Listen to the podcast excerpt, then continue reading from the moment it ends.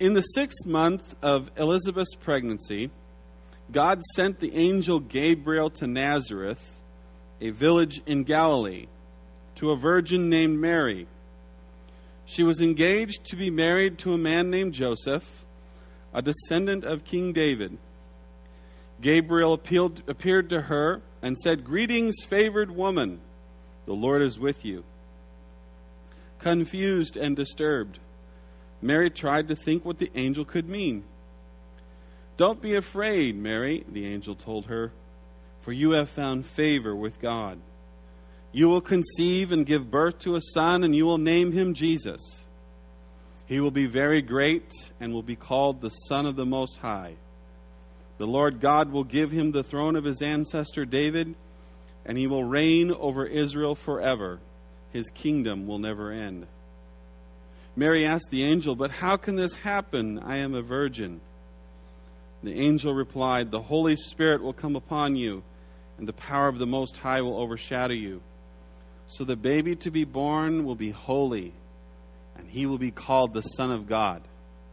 What's more, your relative Elizabeth has become pregnant in her old age. People used to say that she was barren, but she has conceived a son and is now in her sixth month for nothing is impossible with God. Mary responded, I am the Lord's servant. May everything you have said about me come true. And then the angel left her. Let's all say together verse 37 really loud in unison. Ready? For nothing is impossible with God. That's the focus of this story today. Nothing is impossible with God.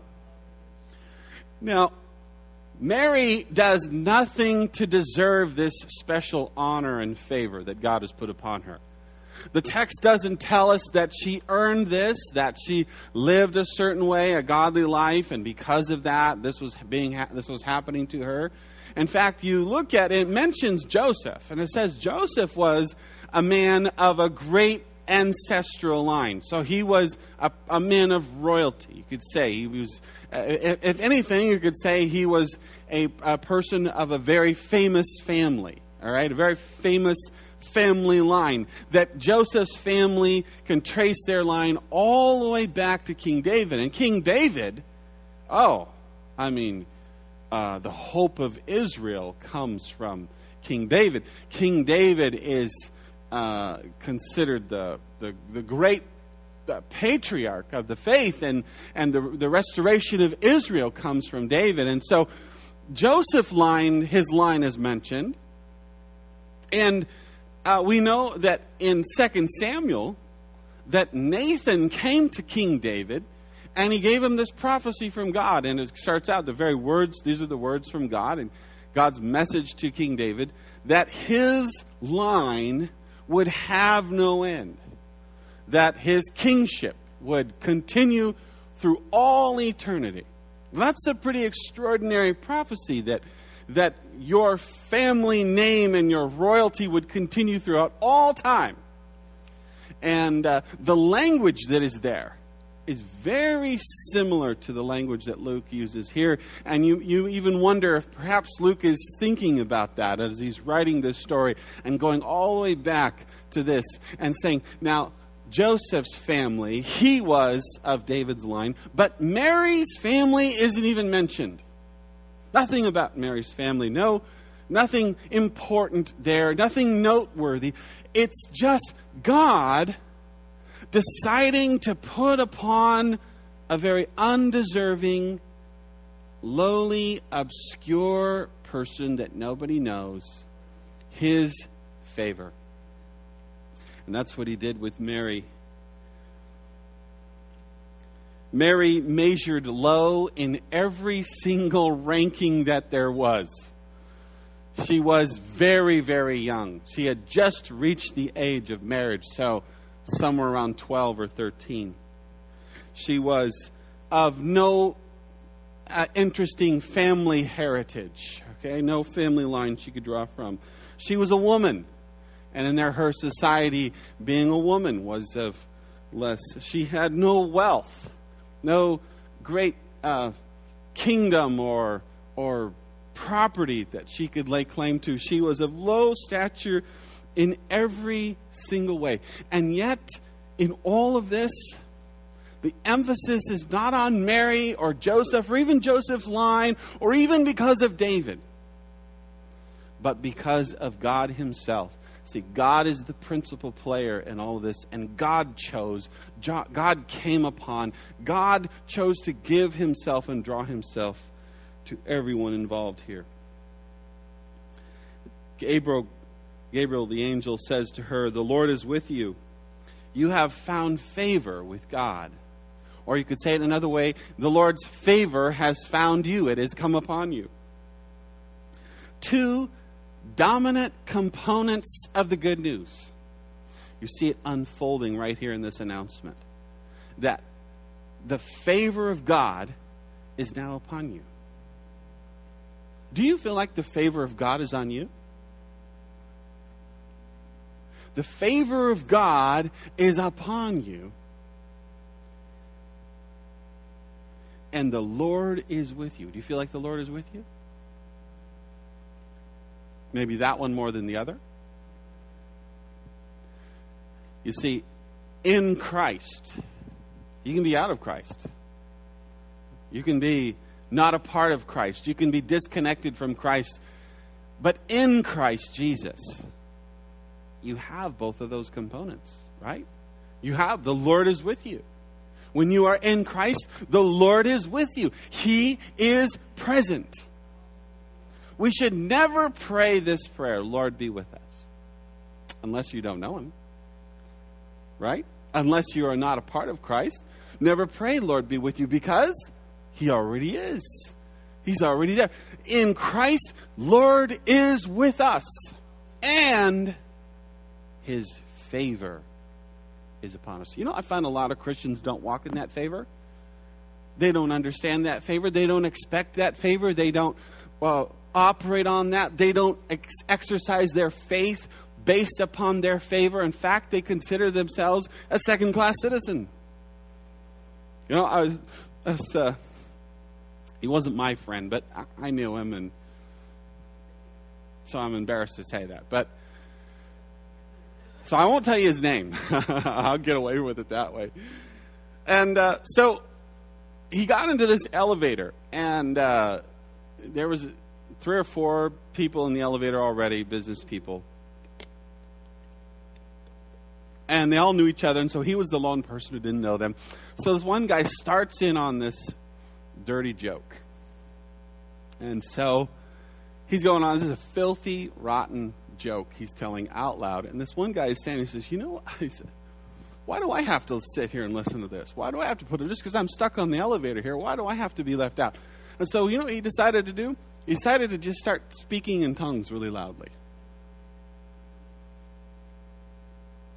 And so he did. And the guy who was telling the joke stopped and when the elevator door opened, they bolted. I wouldn't recommend that as a way to really, you know, uh, proclaim the, the greatness of Christianity, all right? But it does illustrate the point that you don't have to be a second class citizen. You don't have to consider yourself of lowly stature. Just the opposite is true that God's favor is upon you if you are in Christ this morning. So hold your head up high.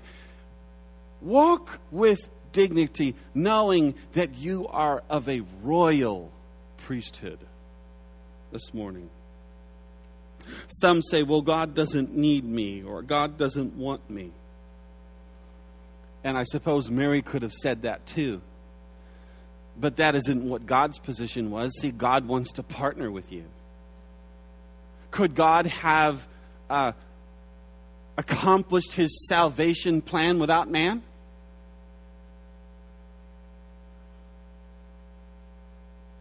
I don't know. Maybe he could have had angels do it.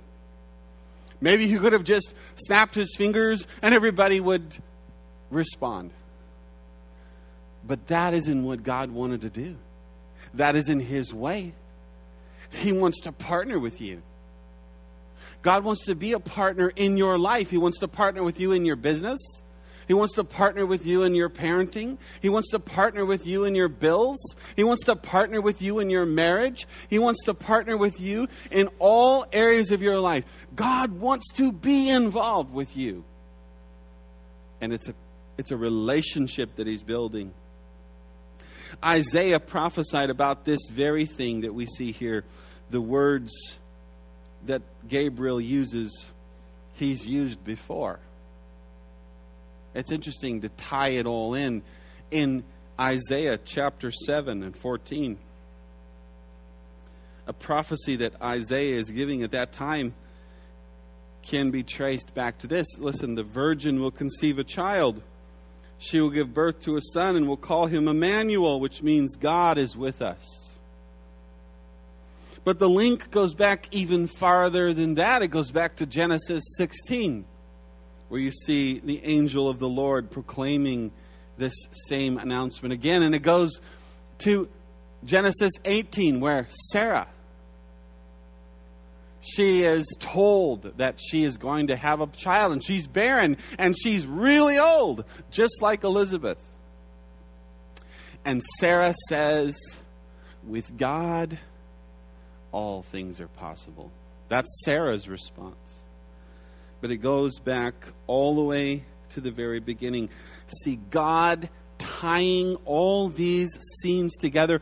It goes forward to the transfiguration, it goes forward to the glory of God being revealed, it goes backward to Moses and the glory of the temple. It's all God's story of salvation being poured out upon man. Zechariah and Mary both appear to respond the same. I think if you read that, they both respond with this question, and yet he gets punished and Mary doesn't. So, what's the difference? Zechariah's request for a sign was one of disbelief. He said, uh, If this is really true, then prove it to me. And so he was unable to speak. Mary's request was one of faith. He said, How will I know this is real? Prove it to me. And Mary said, How will this play out? Because I want to respond right. His was of disbelief, and hers was of belief. Two very different responses to the word of the Lord. And Gabriel says, Nothing is impossible with God. So, this is the key here. Listen to this. This is important. The issue is not, is God going to come through for us? The issue is how. Not is God going to do the miracle that we need, but how. And so he tells her, he says, the Holy Spirit will do this. The Holy Spirit will come upon you. And maybe you've never noticed this before but in the exact way that he describes the Holy Spirit will come upon her happens in Acts 1 8. Look it up sometime. You'll see a direct parallel there. Exact same way, exact same thing. The way the Holy Spirit comes upon Mary and then she is conceived with Jesus Christ is the exact same way that the Holy Spirit was poured out in Pentecost and a whole new era of the church began inside the hearts of men and women. It's the same type of outpouring the Holy Spirit fills us with the power of God. It was not sexual activity, it was divine activity that happened with Mary. In Isaiah 32 15, Isaiah talks about this and says, he, he prophesies, this is hundreds of years prior, that the Holy Spirit was going to come upon her and that the Holy Spirit would accomplish these things. Jesus didn't become the Son of God, he always was. This wasn't Mary's doing, it wasn't because of Joseph or, or David's line, this was the Holy Spirit's work. And so Mary is given a sign, and the angel says, I'm going to give you supernatural information. Nobody knows this. Your cousin is pregnant. Liz is expecting a baby. And She went into hiding. And so nobody knew, and she hadn't come out yet. And so Mary didn't know. So the angel gives her supernatural understanding and says, This is what's going on. You can expect this. Your cousin is pregnant. Turn to Colossians chapter 1 if you have a Bible. I want to show you this. This is unfolding. I'm going to bring this down to uh, where you are today. Whenever I read scripture, I always I always ask myself, so what? so it's a great story and it was good for them. What about me? Okay, so we're going to get to you in a minute. Colossians chapter 1 and verse 15 says this Christ is the visible image of the invisible God. He existed before anything was created and is supreme over all creation. For through him God created everything in the heavenly realms and on earth. He made the things we can see and the things we can't see, such as thrones, kingdoms, rulers, and authorities in the unseen world. Everything was created through him and for him. He existed before everything else, and he holds all creation together. Christ is also the head of the church, which is his body. He is the beginning, supreme over all who rise from the dead. So he is the first in everything. For God, in all his fullness, was pleased to live in Christ, and through him, God reconciled everything to himself. He made peace with everything in heaven and on earth by means of Christ's blood on the cross. And this includes you who were once far away from God. You were enemies, separated from Him by your evil thoughts and actions. Yet now He has reconciled you to Himself through the death of Jesus Christ in His physical body. As a result, He has brought you into His own presence, and you are holy and blameless. And now you stand before Him without a single fault. What a beautiful picture that we have painted for us there. That's you. That's you. In Christ, I am now transformed. All my filthy rags are washed away, and I stand pure and spotless in a white robe. And the path that I was on before was a path of destruction. It was my own path, it was a path of self. And God takes me off of that road of destruction and brings me over here on a path. And I always picture it like the yellow brick road. Because I remember that all the way back when I was a little kid, every Christmas, you know, back when TV was. Yeah, well, I won't say anything about that. But, you know, what was it? The, the, the ABC Sunday night movie. Remember that? What happened to that?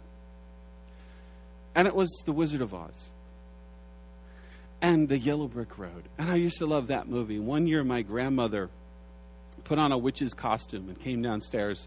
She thought it would be cute. And I absolutely freaked. it didn't have the desired effect she thought. But Christ takes us and puts us on this new path. And we get with that a new destiny, a new purpose a whole new set of values, and a whole new family. A whole new family. It's a supernatural thing that takes place, and we all of a sudden now we have a new heritage and a family line, and a family line that goes way, way back. Way back. And one day you'll be in heaven with those family members.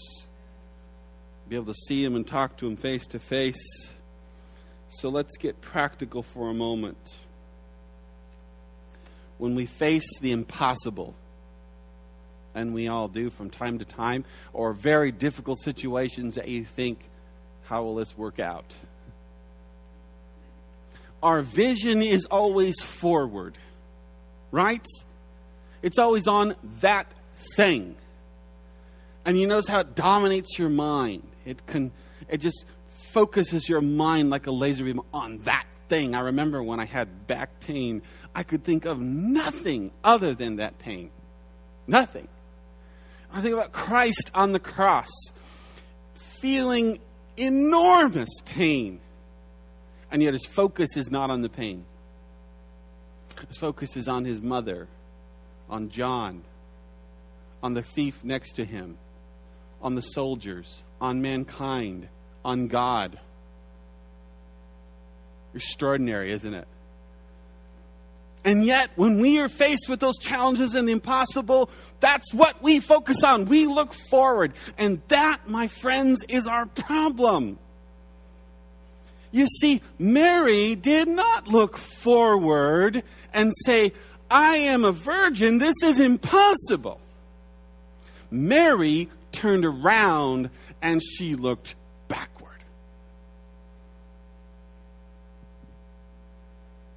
And she said, I am a part of a family line that goes all the way back to a guy named Abel, who by faith offered a sacrifice to God that was pleasing to God. And he didn't know. There wasn't this long history for him. He was one of the very first, but offered a sacrifice that was pleasing to God. How about Enoch? Who was a man of great faith and followed God faithfully to the point where God eventually took him to heaven. He never died. How about Noah? Noah, my great, great, and we'd have to say a lot, uncle, brother, right? That's in my it's on my path. See, he's back there. He's on that yellow brick road. He's all the way back. His name's Noah. And Noah was faced with the impossible. It hadn't rained, and nobody'd seen a flood like that. And God tells him the stupid thing build this boat that nobody's ever seen. And they laughed at him. And yet, by faith, he followed God, and it worked out. Abraham was left with this challenge. You've got, oh, uh, I'm going to establish a great heritage in you. And he has no children. And finally, he has one son. Oh, thank God it's come through. I know that feeling, probably not as intense as his, but I know that, that feeling of longing for a child. And then you have that child, and then it is said, well, you must sacrifice that boy. And by faith, he raised his hand, and by faith, he held up the knife, and by faith, he believed God. This is your relative. How about Sarah, who was really old in age and, and was barren, and she believed God, and God came through for her? How about Joseph, who was betrayed by his whole family? and thrown into prison and sold into slavery. And by faith, he trusted God and he walked with God. And that's your brother. How about Moses, who believed that God could take an entire nation of people and bring them out of slavery in Egypt and cross the Red Sea and care for them in the wilderness and build them into a nation that belonged to God? How about Caleb and Joshua, who were sent out to spy out the land, and everybody said it's impossible. We'll never take that. Those people are huge. That can't be done. And yet they said it can be done because with God, all things are possible. We can do this. Let's do it. How about Gideon, who was faced with unbelievable odds? There's no way it would come through. And it keeps, the resources keep getting smaller and smaller and smaller. How about the beloved disciples, your brothers and sisters and their families? They're all behind you. And they're all saying in one loud voice, How about Brother Andrew? How about Mother Teresa? And we could go on and on and on. You see, your focus is forward.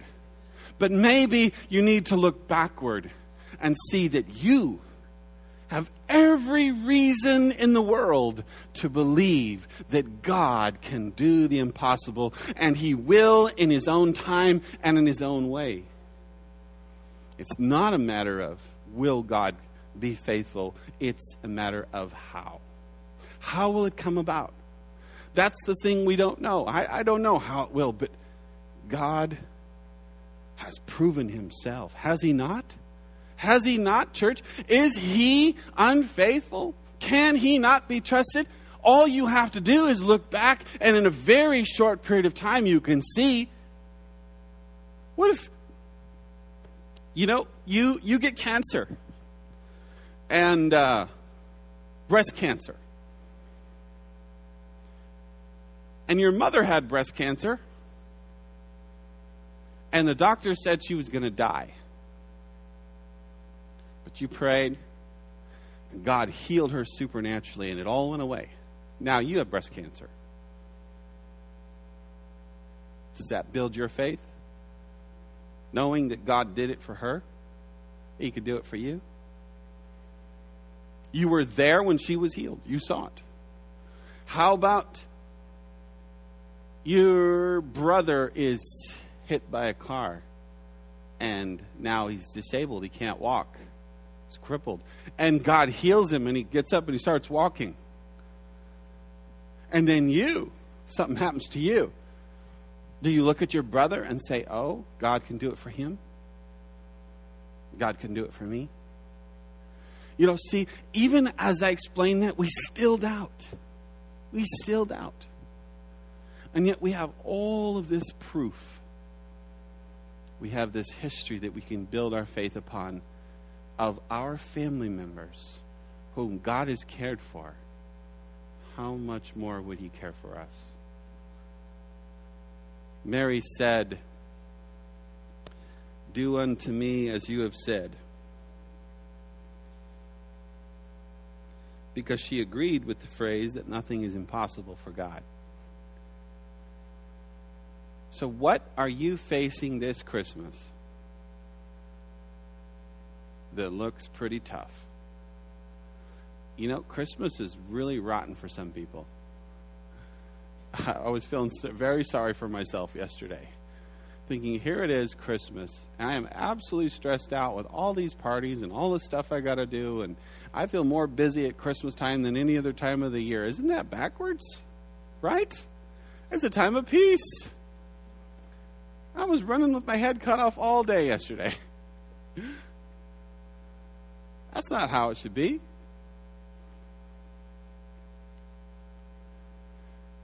So, what are you facing today that looks impossible. I'm here to tell you this morning say this to God. Say, God, I don't know how you'll do this, but be unto me as you will. Have that same courage that says, if I go into the fire and I die, then God will raise me from the dead.